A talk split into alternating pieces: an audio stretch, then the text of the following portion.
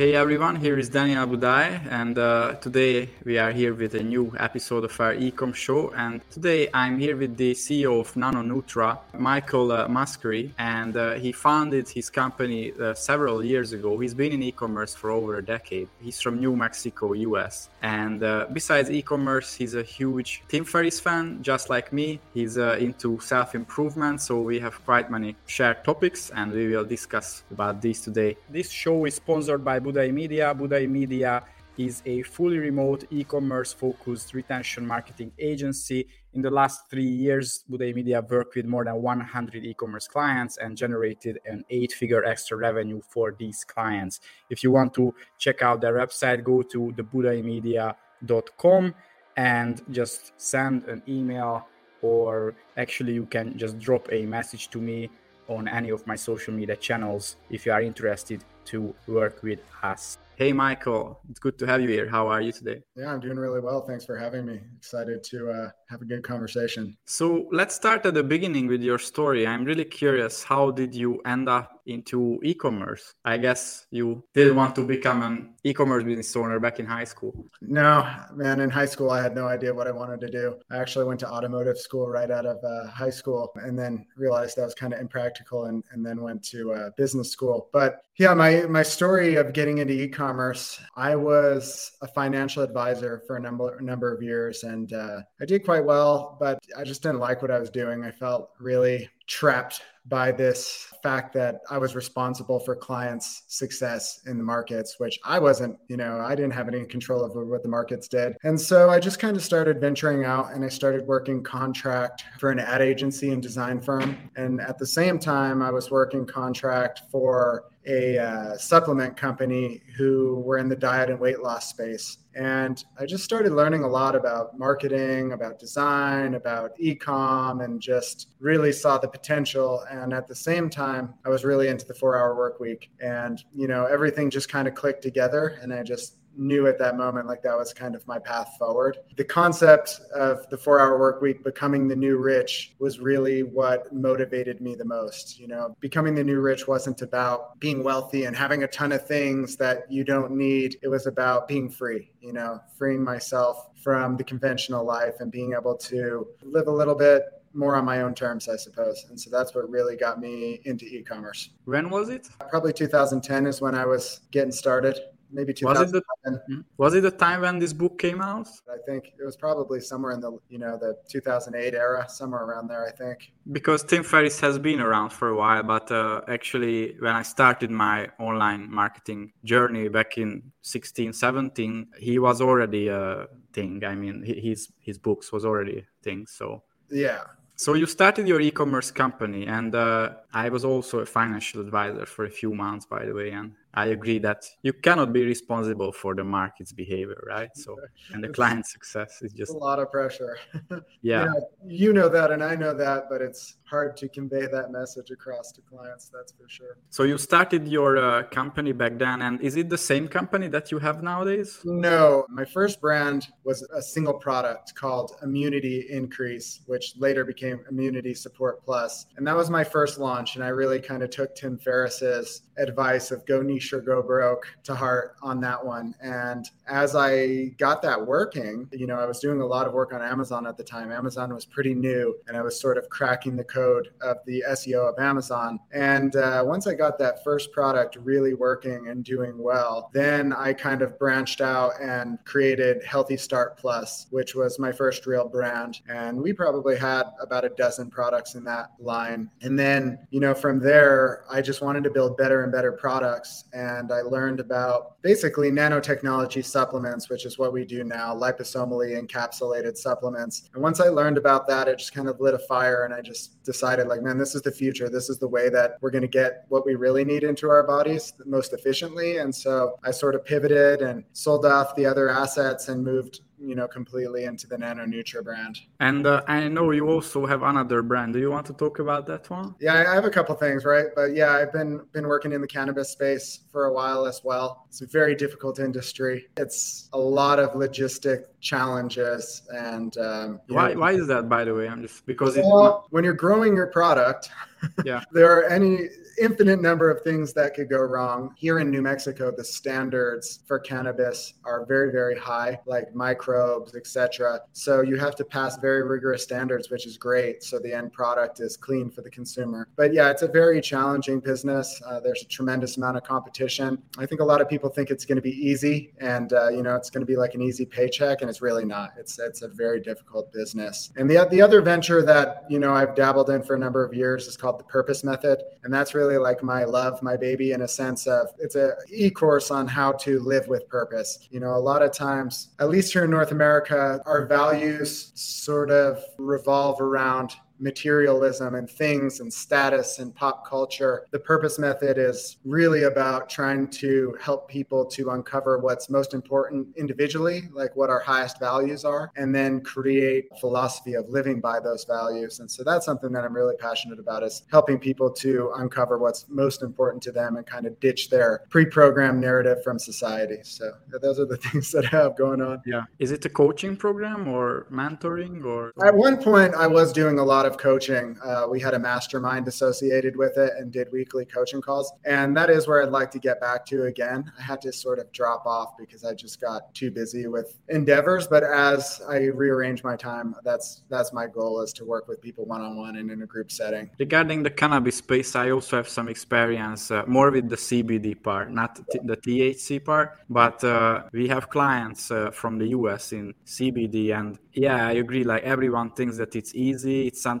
that is coming up, but actually it's difficult because uh, I think uh, Facebook and Google they uh, don't let you run ads. You can do SEOing if t- people they search for it, they can find brands. Yeah, yeah, they can find it via search, but it is it's very difficult with all the regulation. You know, being that cannabis is still federally illegal here in the United States, it makes it tremendously hard to do business. CBD is a little bit easier because you don't have those rigid boundaries from the government. But for us, like we have to have special bank accounts and just tremendous fees. And yeah, it's very hard. I think PayPal doesn't allow us uh, or allow this either. Maybe I'm not sure about Stripe, but yeah, the other part is the fulfillment and the finances. These institutions they, they don't like, they don't support these. So yeah, it's not easy. And uh, also so for CBD, I know the THC section less, but for CBD companies, it's very hard to drive traffic. But once they have the traffic on the back end, we can see 40, 50% from email and SMS, which is amazing. But it's really hard to grow for them. So yeah, it, it seems like it's really about educating the customer and finding, yeah. you know, creative ways to find traffic and to partner with other companies to drive traffic to your page for sure. Talking about education, so you do a great job uh, regarding that. I, if anyone goes to your website, uh, nanonutrausa.com, then uh, you really put effort into educating people. I think uh, on your homepage, I just checked it before this recording, there is a video on the top, right? So, w- was it a thing for you since the beginning that, yes, I want to educate people? You know, I'm just curious, like, how did you know that I have to educate them? Yeah, well, from the beginning with my initial brand, I wanted to bring these plant-based products and at the time we were formulating ayurvedically. And so i wanted to bring that ayurvedic product to customers here in north america and help them to understand like the benefits of these herbs and, and plant-based supplements. And that was actually easier than what we do now. We focus a lot on education for the liposomal supplements because a lot of people haven't heard of this technology. And a lot of people buy supplements you know at the grocery store or you know wherever your drugstore and you're just kind of getting whatever they might randomly have or whatever the yeah. person recommends to you. And so you might not know the difference between that supplement and something like what we sell so we really have to focus on education to help people understand why our products are so so expensive, number one, but also, you know, why they work. But it goes a long way. Helping people to understand what they're consuming and what they're getting helps them to become lifelong customer or, you know, multi-purchase customer at least. Yeah. And so yeah, I think education, you know, personally is, is very important and it's a little bit more challenging than just buying traffic or something along those lines. But uh, it goes a long way for sure. Yeah, I also subscribe to your emails, by the way, and uh, I could see that uh, you also educate people there. do you write these by yourself or somebody helps you with it? I've done some on my own, but uh, I've, I've worked with some good writers as well to kind of clean things up. So generally, I try to create all of the high level topics to drive the conversation and then work with copywriters to help me clean things up and to get yeah. them you know dialed in yeah copywriting is not an easy craft i i know that yeah and you know some people excel at it and some of us struggle yeah. and so I, I, try to do as much as i can and get myself to a point that's at least decent you know before mm-hmm. i just hand it off to someone because i have tried to work with people kind of blank slate and let them sort of drive a little bit more and, and that's tough you know it's mm-hmm. really have to work closely with someone. And so if you're working more like on a contractor you know relationship it's hard to do that. So i yeah. like to really dial it in before i give it to them.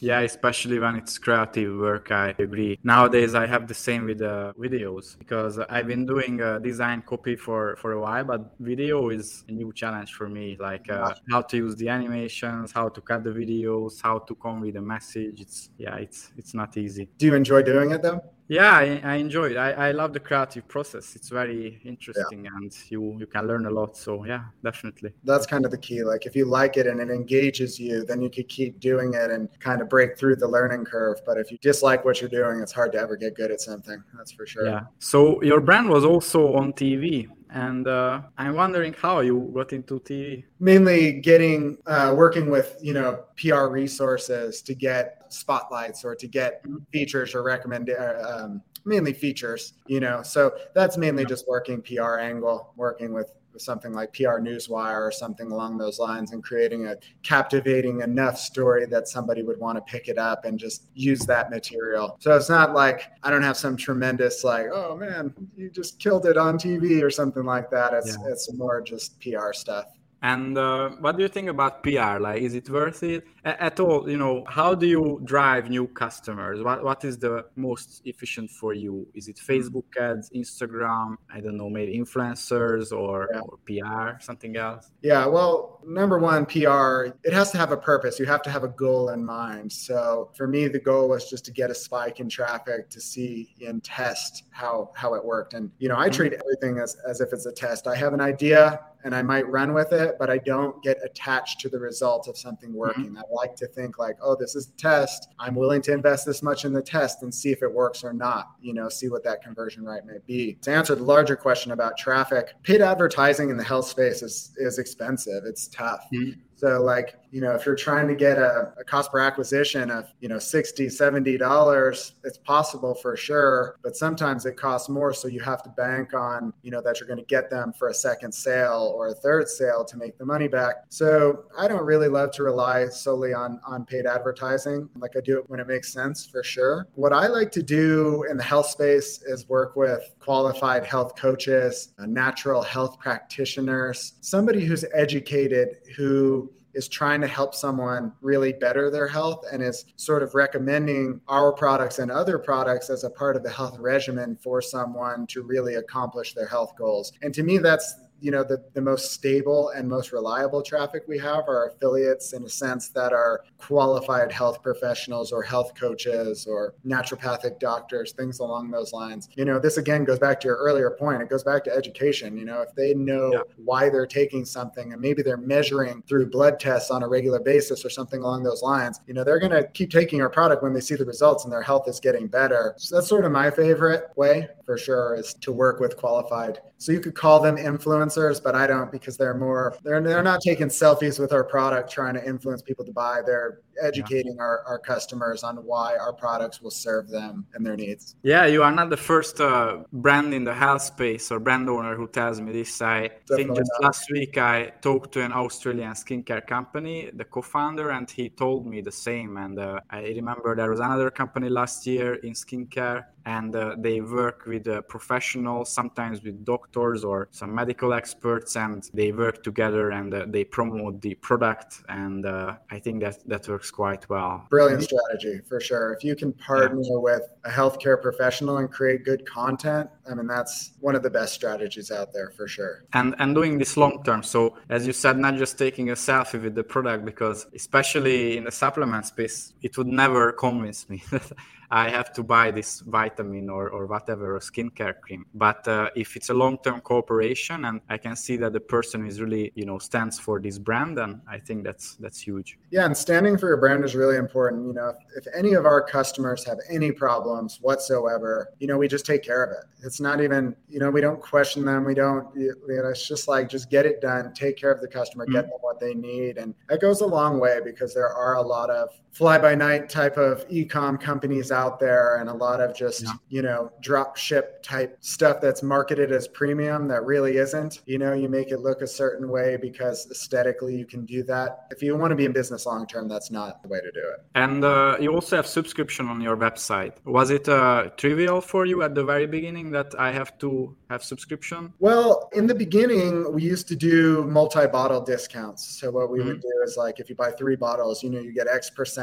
off of that purchase. And subscriptions just kind of made sense because we saw that we were getting a lot of these, you know, multi purchases, multi bottle purchases, and just thought, man, I mean, subscription would make sense. If you really enjoy some of our products and you want to take them as a part of your long term health regimen, this saves you time, you know, and, and uh, money as well because you get a discount when you're on the subscription. And then it also gives us a more reliable, in a sense, predictable income stream coming off of those subscriptions. So, yeah, I, I got on board pretty early with subscriptions and I did see see it even on Amazon, like subscribe and save when it first started. We didn't have a lot, but it was like, oh man, like people are doing this. You know, they're you don't get a big discount on Amazon for subscribe and save. So it was pretty notable. It's like, cool, this is something that people like and you know helps them out and makes their life easier. Why not do it? And so yeah, it's been awesome. Subscriptions are great. If you have the right model for it, obviously. Some products aren't meant to be on a subscription. It's good that you think about it in this way because I can see many business owners they are skeptical about subscriptions it's interesting because I could see many businesses doing subscriptions, and many times those brands uh, excel and they really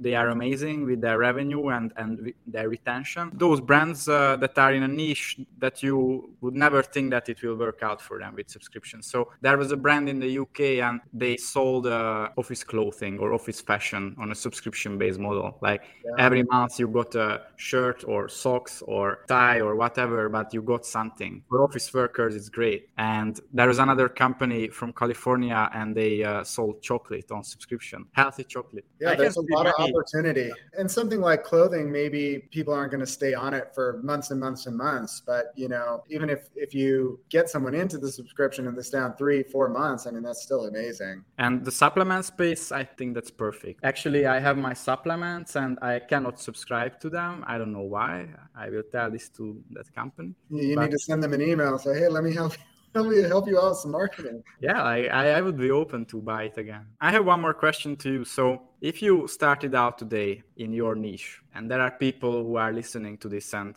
I think they will start out sooner or later, what would you tell them as your number one tip? I think number one, you have to have a lot of passion for whatever it is you choose to do or sell. You know, if you're just trying to make easy money, it's going to be very short lived if you find it at all. So, yeah, my recommendation is to really find something that aligns with you and your values that you feel comfortable selling to other people, that you can stand behind behind and come and be on a podcast and represent and not be worried about that whatsoever, that you feel really solid about what it is you're doing. That'd be my top recommendation because that's what's going to carry you through the, the bumps and the, the hard times because it's not easy. You know, at, at some point, e commerce was a lot easier than it is today. And today it's just not easy. If someone is really young and they have no, not much idea about their values, because if you are in your 30s, 40s, you it's more crystallized. But if you are very young and you still don't know your values, what would you tell them? because I was in this situation. Me too, and that's really what what triggered me to to create the course, the Purpose Method. And you could go through it free right now thepurposemethod.org. It's on Thinkific now. So if you just search the, the purpose method. But um, really, what it comes down to is assessing your life and looking at what makes you most excited and when you feel the best and starting to look at what's behind that you know and that's where the values come from so for me like one value that has always been my thing is what i call loving and harmonious relationships like if someone is my friend if i call someone my friend you know I mean that. Like, I will do what I can do to help a friend, to create a loving and harmonious relationship, to speak truth with, with that person, you know. And so I didn't have those words you know, when I was young, but that was always important to me. And so in that in the course, like I give a lot of exercises to tease those type of things out. And so younger people can understand their values more. And that's like something that I'd really love to do with the purpose method is work with like high school graduates to early college students because I think that's the prime time to start thinking about what you value because it can really drive and shape